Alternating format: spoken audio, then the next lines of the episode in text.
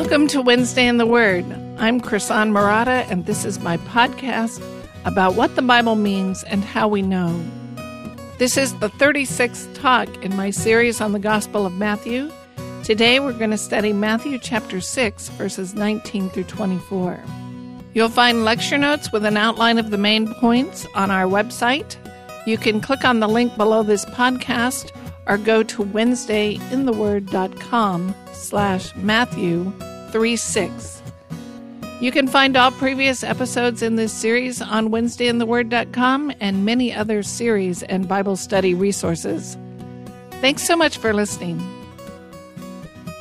We're continuing in the third major section of the Sermon on the Mount from Matthew's Gospel, and let me, as always, review the context as I understand it, the Sermon on the Mount has been about one main topic, and Jesus has described that topic in a variety of ways from various angles. But the basic question is who will be accepted by God? In the first section, the Beatitudes, Jesus told us who the blessed or fortunate ones are who will receive the reward of a place in the kingdom of God. The Beatitudes tell us the qualities of saving faith that a person must have to inherit a place in the kingdom of God. And we could summarize them by saying, Blessed are those whose righteousness has these sorts of qualities, because their reward is the kingdom of heaven. Now, that's not the language Jesus used, but we could make his same point using that language. In the next section, the antitheses, Jesus said, Unless your righteousness exceeds that of the scribes and Pharisees, you will never enter the kingdom of heaven. In other words, if you want to receive the reward of entering the kingdom of heaven, your righteousness must be different than the kind of righteousness the Pharisees have. You must seek God in a different way than the Pharisees seek Him if you want to enter the kingdom of heaven, and He gave several examples of what He meant by that. In this third section, Jesus is coming at this same question of who will be saved or who will enter the kingdom of heaven from a new angle. He began this section in Matthew 6 1 by saying, Beware of practicing your righteousness before other people in order to be seen by them, for then you will have no reward from your Father who is in heaven. And then he gave examples of how the hypocrites performed their religious practices and in each case, he says, Truly I say to you, they've received their reward in full. They are looking for the approval of their peers. They are looking for the rewards of this world, and they already have those. In this third section, then, Jesus is challenging those who are worldly. And by worldly, I don't mean materialistic, I mean being too concerned, too focused on the things of this world. He describes the hypocrites, how they practice their religion, that they are looking for the rewards of this world. They want the approval of their peers, and that's the reward they're going to get. However religious they look like they are on the outside, on the inside, they want the rewards of this world and not the rewards God has promised in the next. And he is still on this issue of worldliness among religious people. So let me read Matthew 6, verses 19 through 24. Do not lay up for yourselves treasures on earth where moth and rust destroy and where thieves break in and steal. But lay up for yourselves treasures in heaven where neither moth nor rust destroys and where thieves do not break in and steal. For where your treasure is, there your heart will be also. The eye is the lamp of the body. So if your eye is healthy, your whole body will be full of light. But if your eye is bad, your whole body will be full of darkness. If then the light in you is darkness, how great is the darkness? No one can serve two masters, for either he will hate the one and love the other, or he will be devoted to the one and despise the other. You cannot serve God and money. We have three distinct metaphors here treasures on earth versus treasures in heaven, the eye being the lamp of the body, and then no one can serve two masters. And these three ideas are related. We're going to look at each one of them in turn and then talk about the picture that they paint together. So let's go back to the first one, Matthew 6, 19 through 21. Do not lay up for yourselves treasures on earth where moth and rust destroy and where thieves break in and steal, but lay up for yourselves treasures in heaven where neither moth nor rust destroys and where thieves do not break in and steal. For where your treasure is, there your heart will be also. The word treasure is a very religious sounding word. It's not a word we use often in daily conversation but the concept is really important to every single human being. Every human being is looking for things that will make life good. We want security, we want health, we want love and happiness, we want to feel needed and necessary, we want rest, we want pleasure, and I could go on and on. Our treasure is everything that we keep everything that we cling to and hoard and count on to bring goodness into our lives. We don't want to let it go. We want to hoard it. We want to keep it because these are the things that will bring goodness and value into our lives. Now, that desire is not a bad thing.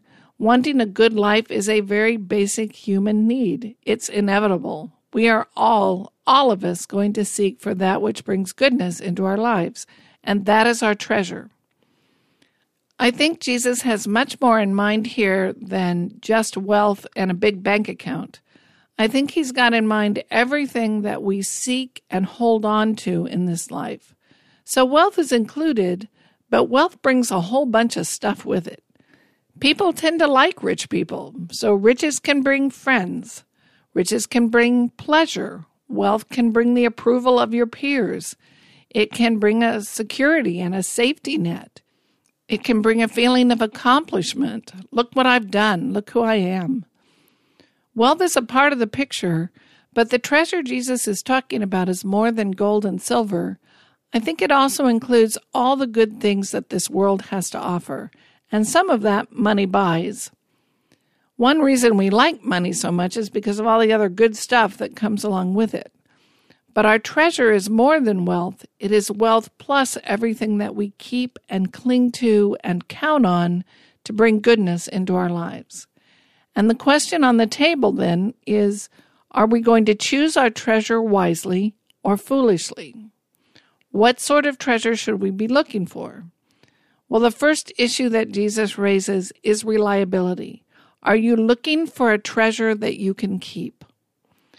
If your treasure is something that you cannot keep, especially when there's another treasure you could choose that you cannot lose, then you're making a foolish choice.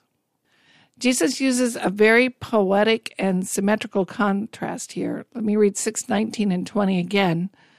Do not lay up for yourselves treasures on earth where moth and rust destroy and where thieves break in and steal, but lay up for yourselves treasures in heaven where neither moth nor rust destroys, and where thieves do not break in and steal.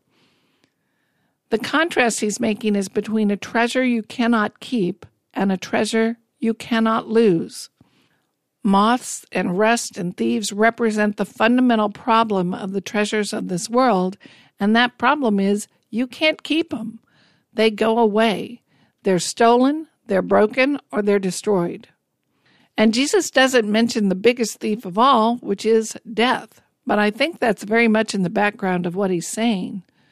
Death is the moth that eats everything, the rust that corrupts everything, and the thief that steals everything we have.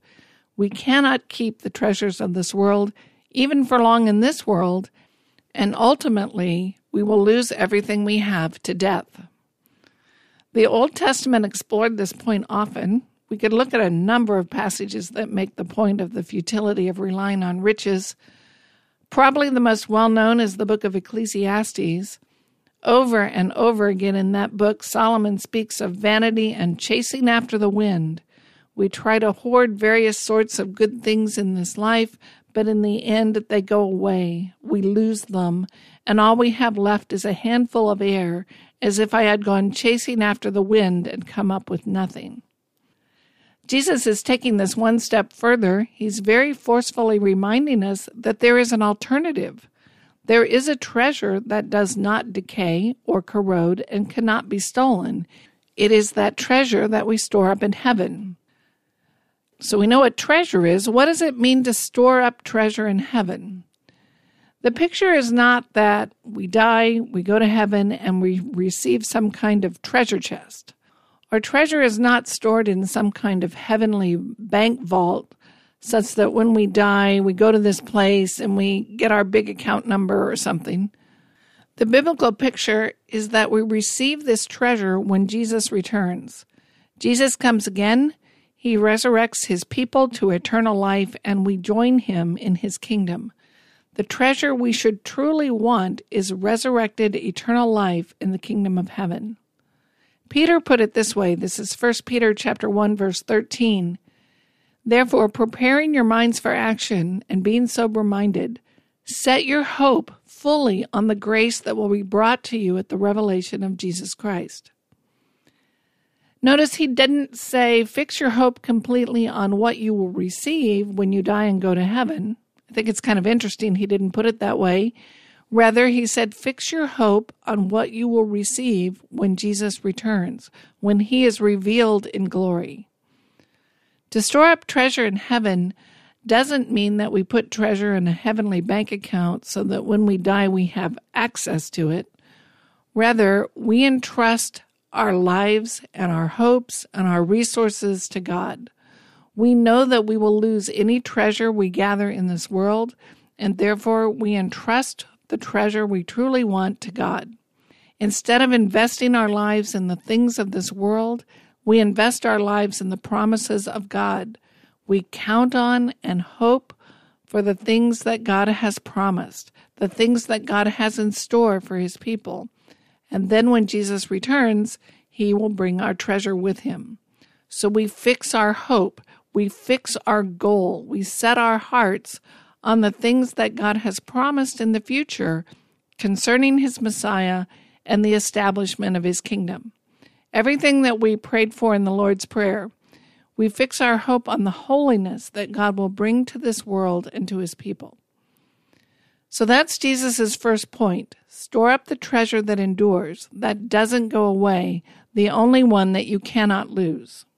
Then he gives a second reason why we should store up treasure in heaven and not on earth.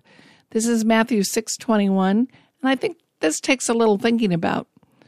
For where your treasure is, there your heart will be also. This warning is particularly important for the Pharisees. Jesus has called them hypocrites. They claim that their hearts are set on God, but their lives and their actions show that their hearts are set on this world. To them, the most important thing is to be admired by their peers, to be treated like important people, to have financial security, and so forth. But Jesus says, Look, it doesn't work that way. You can't tell me that your heart is set on the things of God when your actions say you want the things of this world.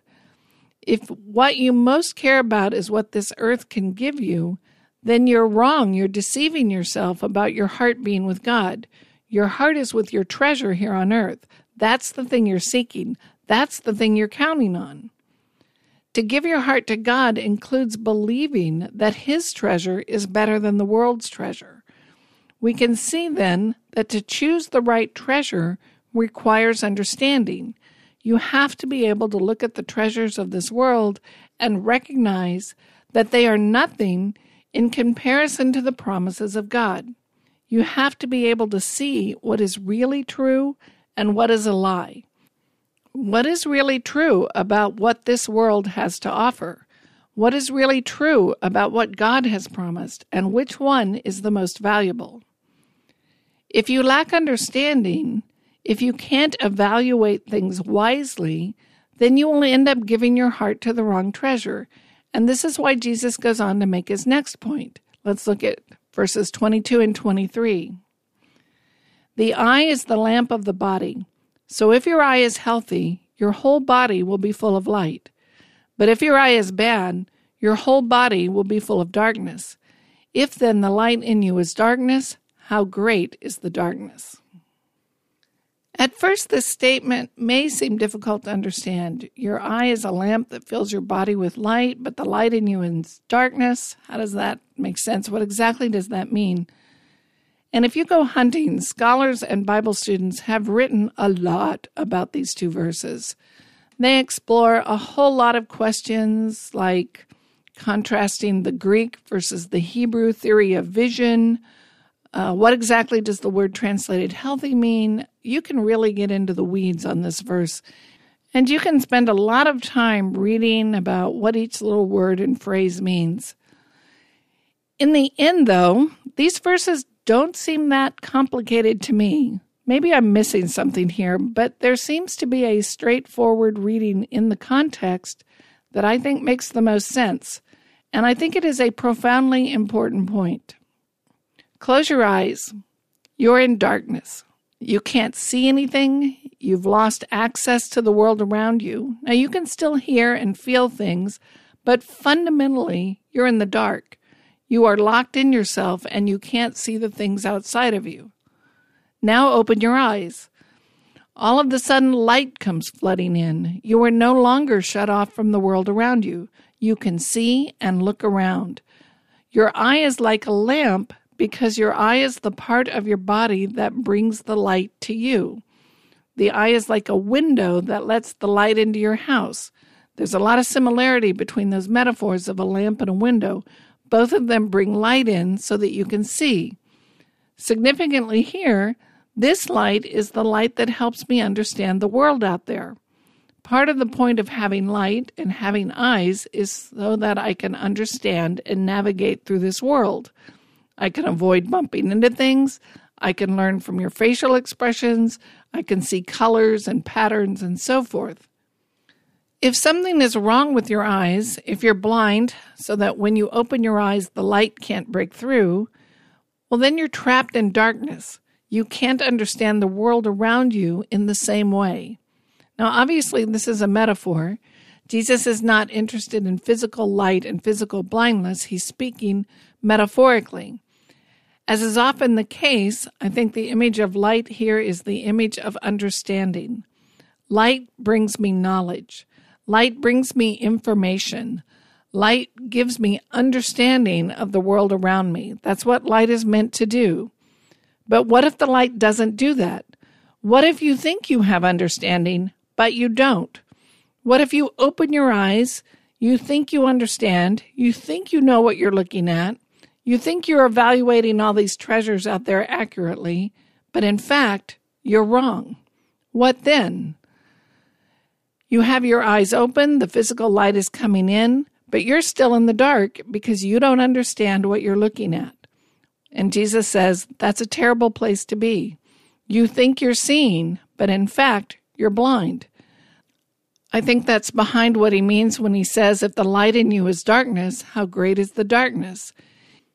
If your eyes are open and you're looking around and you're seeing, but you don't understand what you're looking at, that is, you're in darkness, how great is that darkness? At least when your eyes were closed, you could open them and then light would come in and you might see. But if you think you're seeing, but you're not understanding it right, what option do you have? The physically blind person says, I have no light. I cannot see. I need help because I can't see what's in front of me. But the blind fool says, I can see clearly. But in reality, he doesn't see anything. He doesn't understand what he's looking at, and he can't really see at all. It's unfortunate to be blind, but it is infinitely worse to be blind but think that you're seeing perfectly. That's a very graphic picture of a very profound truth. Think about all the admonitions in Scripture to believe, to stand firm, to wake up, and to have faith. There are many, many places where we're told to be alert, to wake up. Knowledge is not passive. Knowledge does not just happen to us. We have to be willing to believe. Or to be more specific, our knowledge is dependent on our will. Information comes to us all day long. We get all kinds of information, but how we understand that information depends in part on what we want to be true. Some things we will accept as true, and other things we will reject. And if you don't believe me, just compare two different news sources, one liberal and one conservative. They will look at the exact same facts and reach very different conclusions based on what they're willing to believe is true, or to use the modern phrase, based on what fits their narrative. The Pharisees were very religious men who believed in God, but their religious understanding was shaped by their metaphorical eye, by what they wanted to believe was true. Ultimately, they wanted the treasures of this world, so their religious lives reflected that desire. They read the scriptures to reflect that desire. They thought they were seeing clearly, but in fact, they were choosing what is temporary over what is eternal. The light that is in them, the understanding that they thought they had, was in fact darkness. How great is that darkness? Jesus is drawing on very well known imagery from the Old Testament here. One famous passage is from Isaiah 6 9. This is from Isaiah's call to be a prophet. I'm going to start reading in 6 8. And I heard the voice of the Lord saying, Whom shall I send, and who will go for us? Then I said, Here I am, send me. And he said, Go and say to this people, Keep on hearing, but do not understand Keep on seeing, but do not perceive.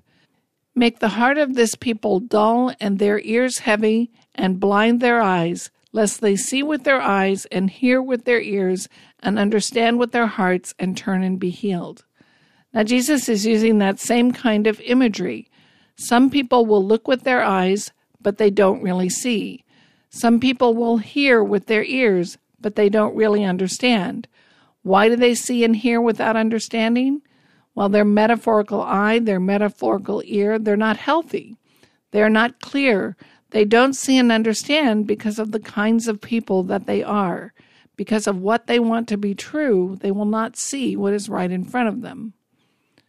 I suspect that Jesus has Isaiah's language in mind as he speaks this metaphor, and he's probably also influenced by Proverbs 28:22. I'm going to read the NASB version because it's a little more clear. A man with an evil eye hastens after wealth and does not know that want will come upon him. Now that's very similar to our section in Matthew. The man's eye is bad, it's evil, so it hastens after wealth. Jesus uses the same phrase in Matthew 6:23 talking about the eye is bad. It that word bad in Matthew could be translated evil. The person whose vision has been distorted by his evil eye doesn't recognize that wealth is fleeting. He doesn't see wealth for what it really is, and he doesn't realize that ultimately he will lose that wealth and need or want will come upon him. Well, that's the same point Jesus is making in Matthew 6. Jesus uses this same image in a number of places in John 9, Jesus heals a blind man who then gets grief from the leaders of the synagogue because they don't want him telling people that Jesus healed him. Ultimately, the leaders cast the formerly blind man out of the synagogue. And after hearing of this turn of events, Jesus says in John 9, verses 39 through 41, Jesus said, For judgment I came into this world, that those who do not see may see, and those who see may become blind. Some of the Pharisees near him heard these things and said to him, Are we also blind? Jesus said to them, If you were blind, you would have no guilt. But now you say, We see, your guilt remains. Now that's a very interesting little discussion, but I think seeing here is understanding and Jesus starts with one of these classic inversion statements For judgment I came into the world that those who are blind may see, and those who see may become blind. And then he tells the Pharisees, If you were blind, you would have no sin, but you claim to see clearly, so your sin remains. I think part of what's going on here, he's saying if the Pharisees had admitted that they don't understand, that they don't see clearly, that they aren't seeing properly, and asked for Jesus to teach them, then they would have no guilt. But instead, they claim to see and understand everything perfectly clearly. They claim to understand perfectly what's going on. That's why they kicked this guy out of the synagogue. He's associating with you, Jesus, and we know you were a heretic, so we see we understand perfectly. They have looked and think they have understood what they're looking at, but Jesus says, You aren't seeing at all. You don't see at all. Your sin remains. You are stubbornly holding on to your ignorance. You don't get it, and you won't let go of your ignorance. You see, and yet you do not see. You think you see, but you're blind. And of course, there's the phrase that Jesus uses often in the Gospels He who has ears, let him hear, and he who has eyes, let him see. Jesus describes the people of God as those who have the eyes to see and the ears to hear. The people of God have metaphorically clean and healthy eyes, such that when they look, they see and they understand. When they hear, they recognize the truth. They look at Jesus and say, He speaks the truth. They look at the promises of God and say, That is what I most truly need. They look at the riches of the world around them and say, hmm, that's just shifting sand. That's not going to last. It's not nearly as good as what God is offering. So those are eyes that can see and understand. And that brings us to the third metaphor in this passage. Matthew 6:24 No one can serve two masters, for either he will hate the one and love the other, or he will be devoted to the one and despise the other. You cannot serve God and money. Now, your translation might have you cannot serve God and mammon. Mammon is just the Aramaic word for wealth. Some people leave it untranslated, but he's just saying wealth or money. So let's start by asking in what sense can wealth be our master and how can we be its servants? This is a metaphor of some kind. Wealth is not a person, Wealth cannot give us commands or instructions. Unlike God, who is a person, he can command us, and we would do well to follow what he says. That one makes sense. But in what sense is wealth our master? Well, think about the reality of the lives of servants at the time of Jesus. Things go well for servants who do what their master wants. Servants who thwart the will of their masters receive punishment. Servants who do the will of their masters receive good treatment. In this world, wealth behaves like a master. Wealth has its rewards and wealth has its punishments. In this world, if you want to be blessed by wealth, if you want wealth to metaphorically treat you well, you have to play by its rules. Now, I don't think I need to spell all those rules out for you. They run the gamut. Wealth takes time. Wealth requires sacrifices to climb the corporate ladder. Wealth requires kissing up to the right bosses and backstabbing others and so forth. In that sense, God also has his quote, rules, unquote. He has ways he would like us to act, like love your neighbor as yourself and love God with your whole heart. We must trust him to keep his promises. We must conduct our lives in the way that he has said is right and act with kindness, generosity, love, and charity, and so forth. To be blessed by our Master, then, we have to serve him well. We have to do what he requires of us. The pursuit of wealth requires certain kinds of things, and the pursuit of God requires other things. So that brings us to the second question well, why can't we serve two masters? Why can't we serve both God and wealth? As is often pointed out, many people have two part time jobs, and that's not necessarily a problem. There are many ways and circumstances where you can hold down two jobs and thus have two masters, and there's no problem. But let's consider an example where someone works part time for the government and part time in the private sector. Well, that's not necessarily a problem. You can serve two masters in that situation, and it doesn't have to be any big deal. One employer wants one thing over here, and the other employer wants something different over there. But sometimes there's a conflict of interest. What if in your government job you set the regulations and requirements for those who operate a winery, and in your private sector job you run a winery? Well, now you have a conflict of interest. You can't serve both of those masters. Eventually, you're going to run into a case where you have to make a decision that will harm one and help the other. That's the concept behind hating one master and loving the other. I don't think Jesus is really concerned with how you feel about each master, rather, how you treat them. Eventually, you have to choose. Eventually, you will have to harm one, that is, hate them, and help the other, that is, love them. And this image of hate and love is asking the question are you working for them or against them? As we've seen when we've talked about loving our neighbors, the idea is how we act, how we treat them, how we work for their good or we work against them. It's the same idea here. Hating the one and loving the other is a way of saying you can't keep both of them happy. You can't do what both of them want. You're going to end up thwarting one in order to accomplish what the other one wants. Eventually, you're going to have to make a choice. Again, the point is not about the passion of your devotion to them or how you feel. The point is about how you treat them. You can't treat both of them the way they want to be treated because eventually they're going to be in opposition. Sooner or later, there will be a conflict of interest between gathering wealth and serving God. Now, let me be clear there is nothing wrong with working for a living. In Thessalonians, Paul insists that people work for a living. Working and being self reliant is a good thing. But true believers are learning to value the will of God and the promises of God more than they value the treasures of this world. Sooner or later, you'll face a situation where you must choose. Holding on to the promises of God will mean letting go of the things of this world.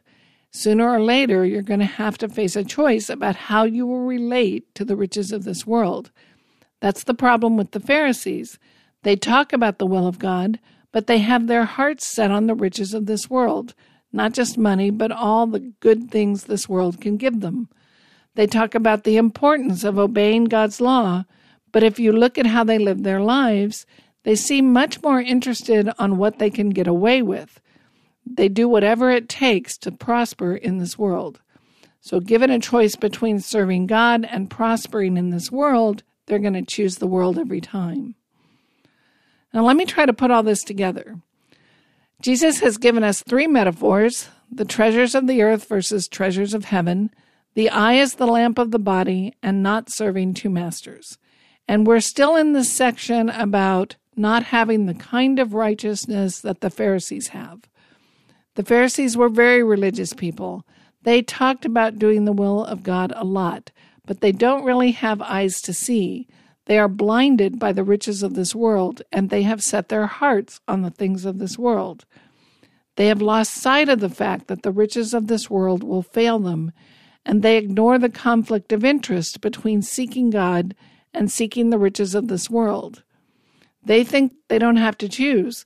They have created a way of reading the law and understanding the will of God such that they can make a show of obeying the law while at the same time dodging its true requirements. And Jesus is warning his listeners to avoid following their example.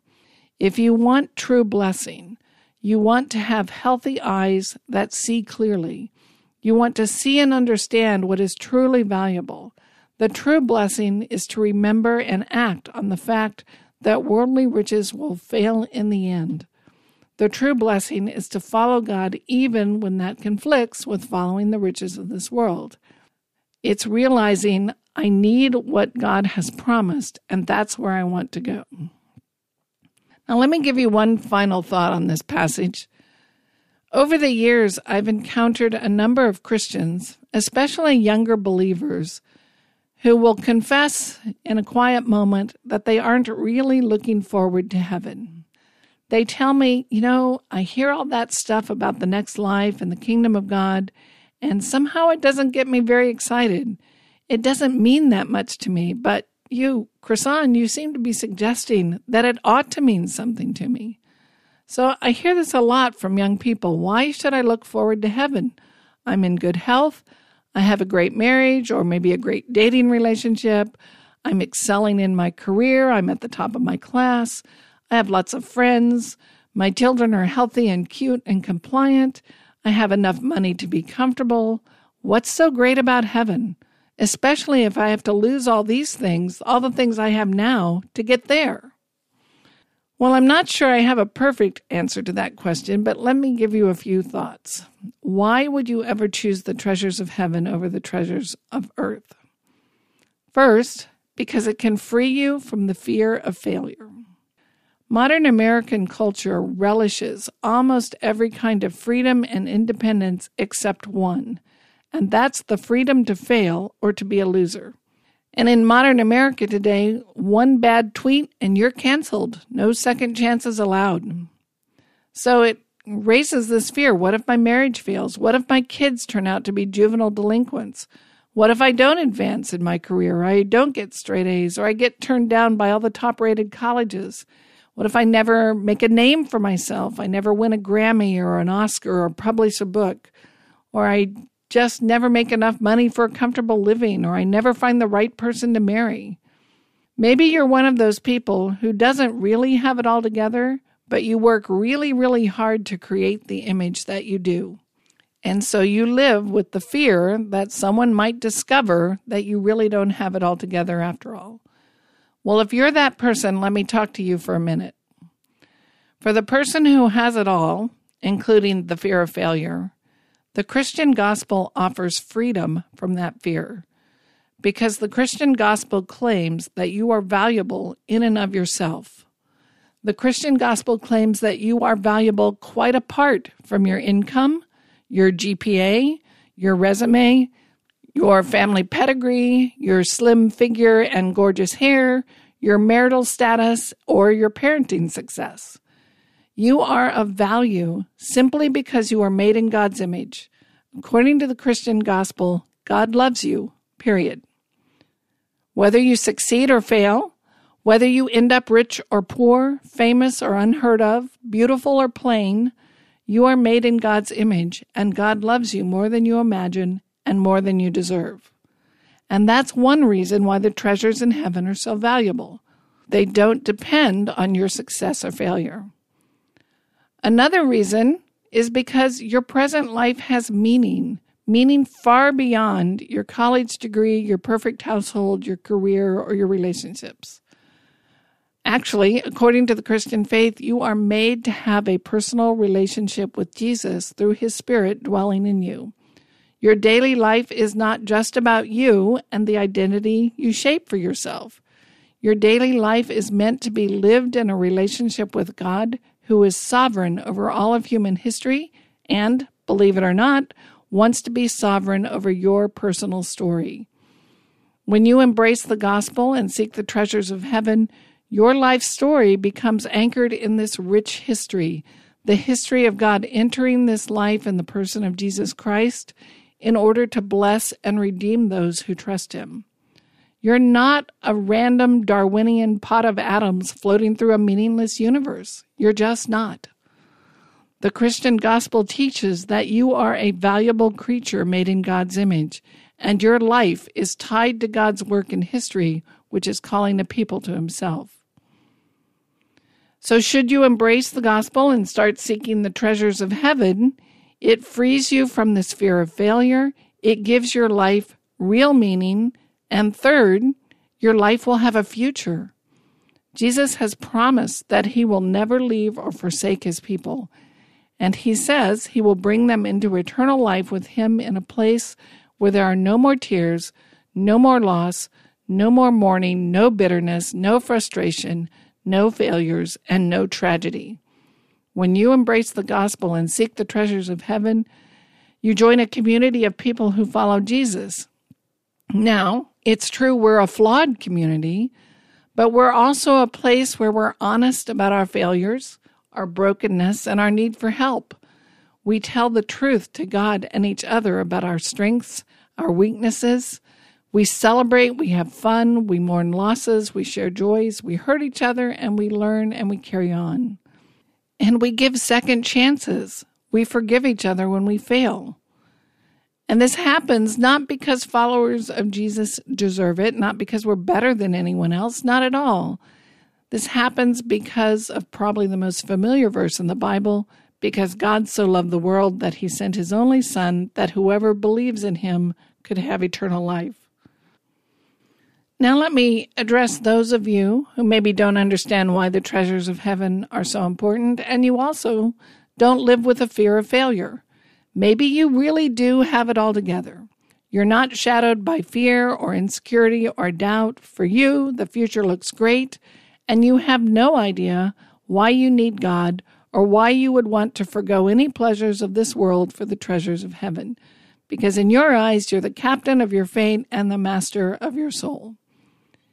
If so far you really do have it all together and you really do have it made, I would say this to you just wait. For now, you may have it all. But for everyone, life has joys and life has tragedies. The day will come when you fail to obtain something you really want. It's highly unlikely that you can go through life and never lose a loved one to death or that you'll never have to face a personal tragedy like divorce or getting fired or a health scare or a financial failure. Eventually, everyone faces major disappointment. Maybe a friend will betray you, or a relationship breaks up, or you're involved in an accident. Something happens. Now, if you've escaped all those so far, the odds are that you won't escape them forever. Eventually, everyone faces at least one major tragedy or crushing blow. And what do you do then?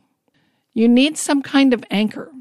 Some of you will probably turn to some kind of stoicism, like just suck it up, maintain a stiff upper lip, pretend you're okay, and go on. Some of you might turn to alcohol and drugs and random sexual encounters. Some of you might bury yourself in your career or being super mom. But those are not really sources of comfort, those are diversions from the pain. They don't offer any lasting healing or comfort. How do you find lasting comfort, especially in the face of loss to death? For followers of Jesus, there's comfort in the promises of the gospel. We sorrow, but we have hope. When we embrace the promises of the gospel and seek the treasures of heaven, that gives us a very solid anchor for the storms of life. Another reason, and perhaps the most important reason to seek the treasures of heaven, is because all your good looks, all your resume stars, all your brilliance and your success is not going to make you acceptable to God. God did not design you to live with you as the center of life. If you're the kind of person who savors your accomplishments, that's a form of pride, and the Bible counsels against pride big time. Pride and self centeredness are detestable to God. God does not want us to worship ourselves. If you worship yourself, you will find yourself hard put to live up to your own demands and standards.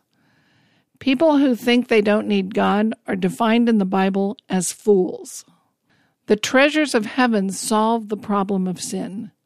Sin is a, another one of those Bible words that we like to ignore. We'd much rather talk about God's love. But the fact is, human beings are morally corrupt. It's just true. We don't need the Bible to tell us this fact. You can look out the window and figure that out. People are basically selfish. That's just empirically obvious. It is not hard to see the moral corruption in human beings. We do not treat each other as we should. We are evil, and in the end, God has every right to reject us because of it. That is just a rock solid truth of the universe. Why then is the coming kingdom of God so valuable? Because one day we will come to fully know and experience the love and acceptance of God. It will be clear for those who have followed Jesus that God has forgiven us and accepted us. On that day, the evil that stains all of us will be gone. The evil that corrupts our world will be gone. We won't hurt each other anymore. We won't hurt ourselves anymore. Shame will be gone. We will make our lives an open book and not be ashamed of what anyone would read there. That's a gift worth more than all the treasures and pleasures of this world piled together. That's what makes the treasure in heaven so incredibly valuable and nothing in this world can ever compare to it. For those who follow Jesus, we will fully know the love and acceptance of God. The ugly stain of evil will be gone forever, and this goodness that God has promised us will never end. What could be better than that? We can't lose it. We can't corrupt it. We can't break it. We can't destroy it. And no one can take it away. We are fundamentally designed to worship, or to use Jesus metaphor, to serve a master. You will serve something or someone. It might be your career, your spouse, money, success, beauty, a political cause, but you will worship something. The God who created you wants you to worship Him and to love Him, and He wants to love you back. You see, Jesus is all about redeeming the lost.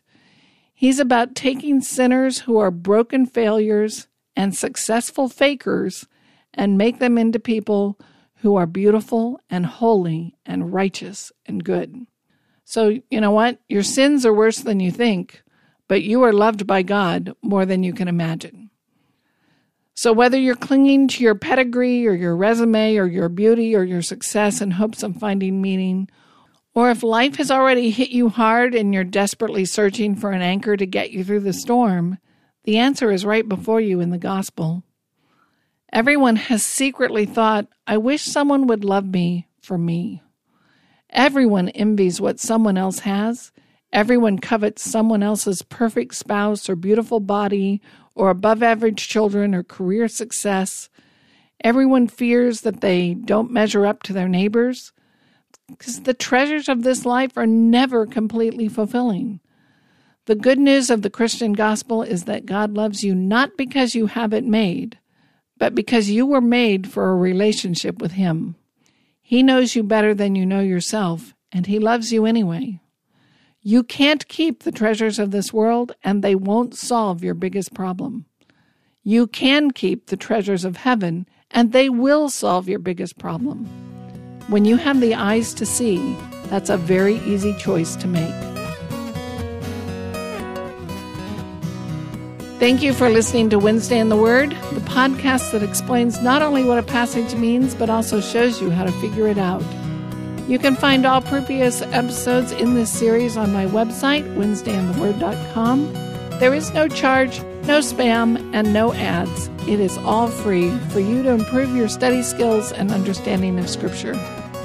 If you've been blessed by this podcast, please subscribe to the podcast, leave a positive rating or review wherever you listen, and most importantly, tell a friend what you learned and where you learned it.